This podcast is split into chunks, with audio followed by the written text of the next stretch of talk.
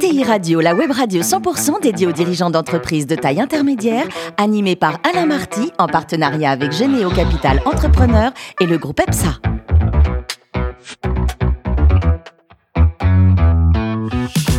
Bonjour à toutes et à tous et bienvenue à bord de ETI Radio. Vous êtes plus de 43 000 dirigeants d'entreprise abonnés à nos podcasts et pouvez réagir sur les réseaux sociaux. À mes côtés pour co-animer cette émission, Marie Kirsch qui est chargée d'investissement chez Généo Capital Entrepreneur. Bonjour Marie. Bonjour Alain. Ainsi que Ludovic Beribos, associé et directeur des opérations commerciales et marketing du groupe EPSA. Bonjour Ludovic. Bonjour Alain. Aujourd'hui, on a le grand plaisir d'accueillir euh, Yves Talouette, le président des faïenceries de Gien. Bonjour Yves. Bonjour Alain. Alors vous êtes né en 1958, euh, X Télécom. Votre premier job, c'était chez Schlumberger, là. Ça nous rajeunit pas. C'était quoi à l'époque Ah non, le premier job, c'était euh, Chez GTE Telenet dans le, en Virginie Ah oui. euh, du Nord, aux Je comprends États-Unis. qu'on ait oublié celui-ci. Quoi. Et Schlumberger À Schlumberger, c'était assez, assez longtemps après, mais Ouais. euh, c'était lorsque Schlumberger a racheté SEMA.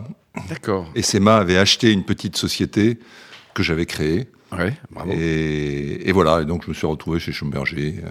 Alors dites-nous, vous avez fréquenté pas mal de grands groupes euh, mondiaux. Un petit souvenir par étape, Athos. Je, suis obligé d'être politiquement correct ou... Bon, soyez naturel, soyez normal. Puis Non. Atos, c'est une grosse boîte qui sait pas très bien euh, ce qu'elle veut faire, je Ouais. pense. Oracle. Oracle, euh, c'est euh, la multinationale américaine euh, typique. Si on n'est pas américain et qu'on n'habite pas en Californie, c'est compliqué d'être le patron. Hmm. HP. Vous avez plein de copains dans la vie, vous, non? HP. HP, c'est une magnifique société où j'ai été très heureux. J'ai fait des choses très très belles. Euh, bon, maintenant, euh, malheureusement, euh, il a eu euh, dans sa dans son histoire des PDG qui ont cassé la boîte, et puis le PDG d'après qui l'a mis un petit morceau, et puis le PDG encore d'après qui a vendu les morceaux. Donc c'est une triste, très triste fin. Alors en 2012, changement de vie, vous allez investir dans les faïenceries de, Gien. Alors vous avez parcouru le monde entier pendant des années. Comment on fait pour se retrouver à 40 bornes Léon Bah, en fait, euh, d'abord, on passe sa carrière. Moi, j'ai passé 40 ans dans le dans la high tech, hein, dans, et puis euh, où j'ai euh, créé des petites boîtes. euh, j'en ai revendu, j'en ai introduit en bourse, euh, et puis j'ai même piloté des grosses boîtes euh, type HP. Et à un moment donné, euh, je me suis dit tiens, ça serait sympa de de revenir et vraiment de de m'ancrer dans le dans le territoire français. Et pourquoi Gien Alors non, bah j'ai un euh, non, j'ai pas eu euh, la- l'étoile du l'étoile du berger qui s'est arrêtée au-dessus de Gien et je me suis précipité pour découvrir la faïencerie. En fait, j'ai cherché une, une petite boîte euh, française à reprendre et puis euh, à un moment donné, euh, on m'a approché. Et on m'a dit, tiens, une boîte dans le secteur du luxe, euh, qu'est-ce que t'en penses? Ben, Je lui ai dit, oui, secteur du luxe, c'est pas idiot. Euh, secteur art de la table, bah, finalement, la France est assez connue pour ça, donc c'est pas idiot non plus. Et en plus, moi, je, je suis hyper bricoleur, donc j'adore le, tout ce qui est la matière. J'aime beaucoup la ferronnerie, j'aime beaucoup le bois, j'aime beaucoup les enduits. Et donc, quand j'ai visité cette boîte euh, qui est euh, très incarnée, hein, puisque la faïence, c'est une pâte, donc on la touche, euh, c'est un peu comme de la pâte à modeler, euh, ça m'a beaucoup plu. Et euh, je me suis dit, tiens, ça serait un joli défi que de reprendre cette De société. réveiller un peu. ouais. Voilà, de la. Alors réveiller, c'est peut-être un tout petit peu prétentieux, mais en tout cas de la projeter dans le dans le 21e siècle. Et donc, euh, bah voilà, je m'y suis attelé il y a huit ans. Et euh, Avec bah, des joies, des peines, des plaisirs. Mais alors l'historique, ça débute en 1821, c'est ça?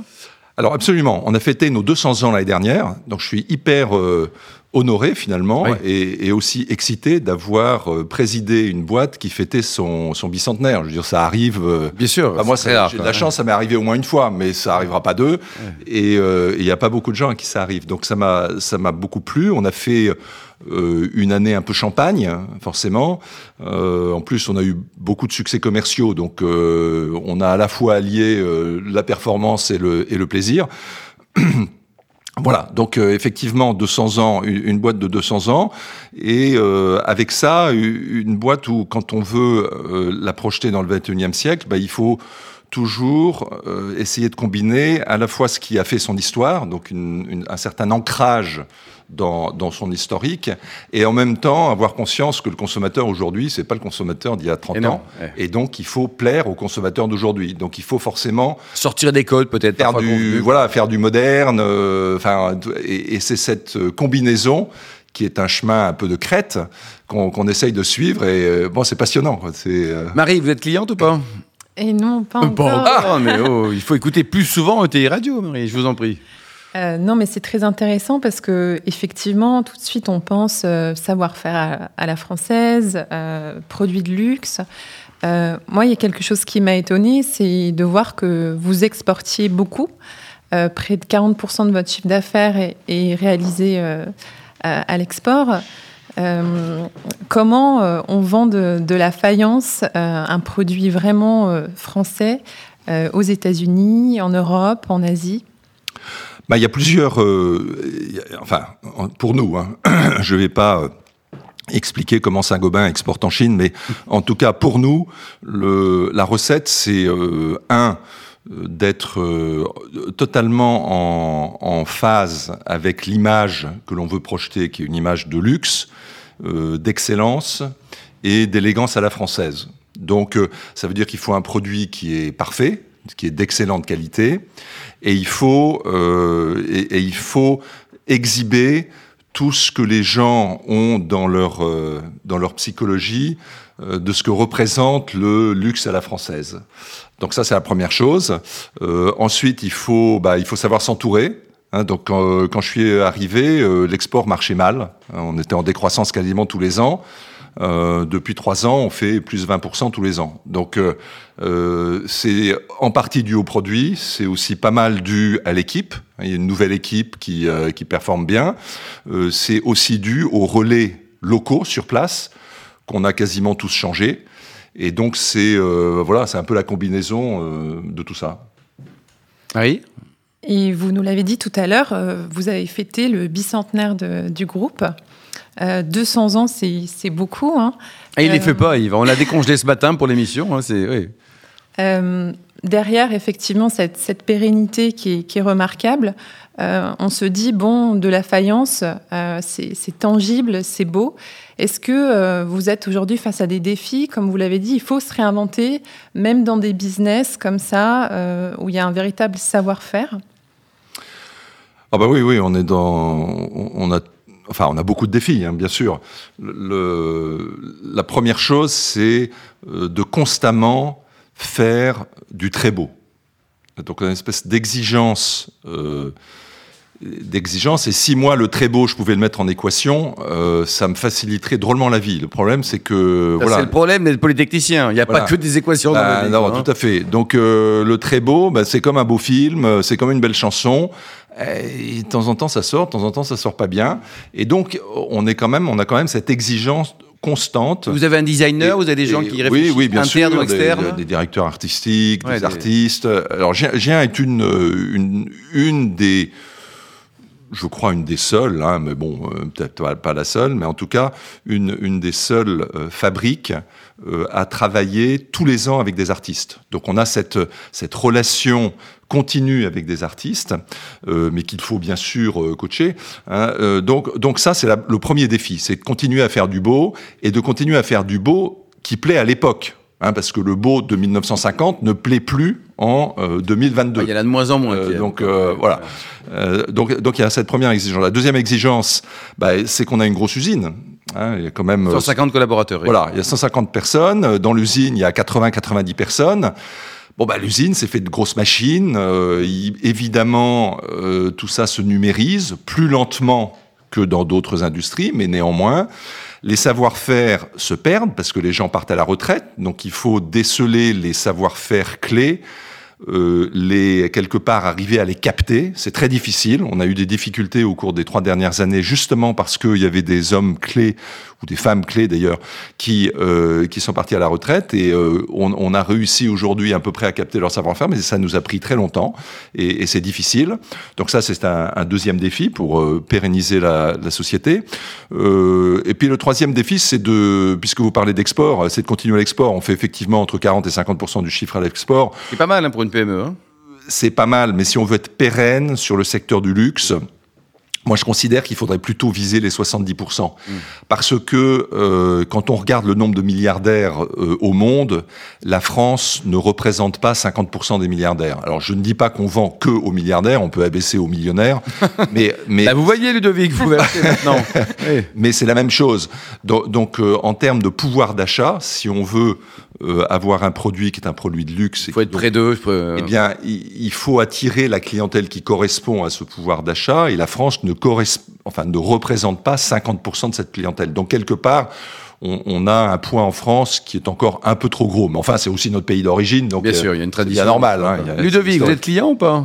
Euh, pas encore, mais je vais le devenir. Ah ben, Vous êtes non Bon. seulement vous êtes millionnaire, mais en plus euh, vous êtes amateur de belles choses. Eh ben, exactement. Donc En tout cas, on a un magasin qui est tout près, hein, 18 rue de la- l'Arcade. Surtout pour les auditeurs de, de donc- Dunkerque et de Perpignan, bien sûr, mais c'est ils peuvent Alors, ça, ça, à Paris. hein. ça, c'est pour Paris, Sortons, mais effectivement, après, on a des magasins dans quasiment toutes les villes. Et. Internet, Yves. Et bien sûr, Internet. Bon, on a beaucoup parlé de vente. Moi, j'aimerais bien qu'on parle de gestion, qu'on parle d'achat, qu'on parle de sourcing. Donc, notamment sur le volet du sourcing, euh, j'ai deux thématiques. J'aimerais savoir effectivement comment vous faites pour sourcer euh, euh, les artisans qui, travaillent avec vous. Est-ce que c'est complètement intégré? Est-ce qu'il y a des qualifications particulières?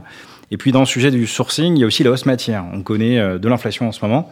J'aimerais savoir quelles sont les répercussions des, des hausses matières dans votre activité. Alors, euh, alors si je peux me permettre, je n'appellerai pas le recrutement sourcing, mais enfin, c'est c'est vrai qu'on est en recrutement euh, constant, euh, surtout qu'on a une très bonne dynamique commerciale en ce moment. Et effectivement, euh, le, le- il faut, euh, je dirais, à la fois euh, recruter des jeunes, leur apprendre le métier, leur faire aimer ce métier. Hein, c'est un métier qui est assez manuel. Euh, Donc on est assez loin des machines à commande numérique. Donc il y a un charme dans ce métier, mais il y a, mais, il y a, euh, il y a un charme qu'il faut savoir découvrir et qu'il faut savoir enseigner. Donc on a euh, une, euh, je, dirais un, un processus de recrutement qu'il faut qu'on maintienne d'une manière assez constante et sur lequel on a des défis qui est de ch- savoir charmer euh, les jeunes pour ce, notre type Et venir de- travailler à Gien, ça les excite beaucoup ou pas? Alors, on recrute essentiellement sur le bassin d'emploi local. Hein, Gien, c'est quand même une ville de 15 000, ambi- euh, de 15 000 habitants. Euh, il n'y a pas loin Orléans, qui est une, euh, une grosse métropole. Euh, il n'y a pas loin Montargis aussi. Donc, ça représente quand même un bassin d'emploi qui est très suffisant pour euh, subvenir à nos besoins. Par contre, il n'y a pas nécessairement les compétences que l'on recherche, hein, puisqu'on qu'on- on cherche des compétences en céramique. Compétences en céramique se trouvent plutôt sur Vierzon, qui est un peu plus loin. Euh, bon, enfin, on, on arrive, on, on arrive à trouver. Alors sur la deuxième, euh, sur le deuxième sujet, ça c'est vraiment une question qui fait mal. Je vais juste vous donner un chiffre. Euh, on achète le mégawattheure de gaz aujourd'hui à un certain prix. C'est un contrat à long terme hein, qu'on a signé euh, pour euh, 24 mois ou 36 mois. Le prix spot aujourd'hui, c'est le prix qu'on paye multiplié par 15. Par 15 15. Donc si moi, ça, ça représente notre poste de coût hors main-d'œuvre le plus important. Donc si je multiplie par 15 quelque chose qui doit représenter euh, 3-4% de mes coûts, mettons 5% de mes coûts pour faire un chiffre rond, Ce qui est beaucoup déjà. ben, vous voyez, euh, multiplié par 15, euh, 5%, j- j'ai pas fait beaucoup d'études de maths, mais c'est plus de 100%. Donc ça revient à, je sais pas, tripler mes prix, euh, peut-être même quadrupler mes prix. Bon, on, on- on se met hors marché quasiment du jour au lendemain. Donc c'est c'est une équation qui est très difficile pour nous, très compliquée. Alors heureusement, le prix spot a depuis euh, un peu baissé. Donc euh, on compte. D'ailleurs, pour moi, et j'ai posé la question à des spécialistes qui m'ont embobiné dans des explications dont je n'ai rien compris, mais je ne comprends même pas pourquoi le, spri- le prix spot a bougé. Parce que, à ma connaissance, les Russes livrent toujours le gaz. À ma connaissance, les Russes n'ont pas changé leur prix de vente. Donc pourquoi donc le gaz augmente-t-il? Pour moi, c'est un mystère. Et encore pire, pourquoi est-ce qu'il augmente x 10 Bon, qu'on m'explique x 15 parce qu'il y a des anticipations, il y a un peu d'angoisse dans l'air, soit. Mais là, c'est pas x 15, c'est 1000% d'augmentation. C'est dingue. Euh, voilà, donc euh, l'électricité qui représente à peu près l'autre moitié d'énergie, bah là, la multiplication, c'est euh, fois, fois 3 ou 4. Ce qui est monstrueux aussi. Ce qui est monstrueux ouais. aussi, mais c'est vrai que quand on le compare à fois 10, on, ouais. on est presque soulagé. Euh, maintenant, c'est, vous avez raison, ça va être un énorme enjeu de nos, euh, de nos mois qui viennent, quoi, d'ici la fin de l'année. Alors, on espère beaucoup que ça va un peu se calmer que ce pic d'augmentation euh, est, est, dû à un angoisse un peu déraisonnée et que tout ça va se, va se calmer, mais euh, on, on, est Pour inquiet. Vous êtes inquiet quoi. Ouais, et toute la profession est inquiète. Hein. Il n'y a pas que moi, et on est, on est un certain nombre de professions, dont la mienne, mais il y en a beaucoup d'autres, comme les hauts fourneaux, comme enfin tous les gens qui utilisent beaucoup d'énergie pour faire fonctionner leur usine sont assez, euh, oui, sont assez inquiets. Ludovic? On parle, quand on parle de, consommation d'énergie, on parle effectivement d'émissions aussi de CO2, on va parler d'efficacité énergétique. Et, en tant que dirigeant, quelles sont les, pistes que vous identifiez? Parce que j'imagine que dans votre activité industrielle, vous émettez quand même un certain nombre, un certain volume de CO2 euh, pour travailler justement sur, cette dimension alors, nous, on regarde le sujet de manière un peu plus vaste, hein, qui est, euh, en gros la préservation de la planète. Donc on essaye, euh, la première chose que l'on fait, c'est qu'on essaye d'avoir euh, très très peu de rebut. Alors le rebut dans une usine, c'est quoi? C'est la matière qu'on utilise, et puis finalement euh, le produit il est un peu trop large, alors on le découpe, pof, ça donne un petit rebut, et puis qu'est-ce qu'on en fait de ce truc-là? Donc nous, on a adopté des, des politiques particulières qui fait que dans l'industrie de la céramique, on est une des entreprises qui produit le moins de rebut qui est jeté. Autrement dit, on réintègre le rebut dans notre processus de fabrication. Et euh, on en jette extrêmement peu. Donc on, on, on considère que ça, c'est un, premier, euh, c'est un premier pas vers euh, économiser les ressources de la, de la planète. Euh, la deuxième chose, c'est qu'on s'intéresse euh, pro aux produits que l'on fabrique qui ne sont pas parfaits. Et, donc on essaye plutôt que de les casser, on essaye de les écouler par un deuxième canal. Et de telle façon à leur donner euh, quelque part une, une vie. On essaye aussi de faire ça avec nos produits plus anciens, de telle façon à ce que de nouveau ils ne soient pas jetés.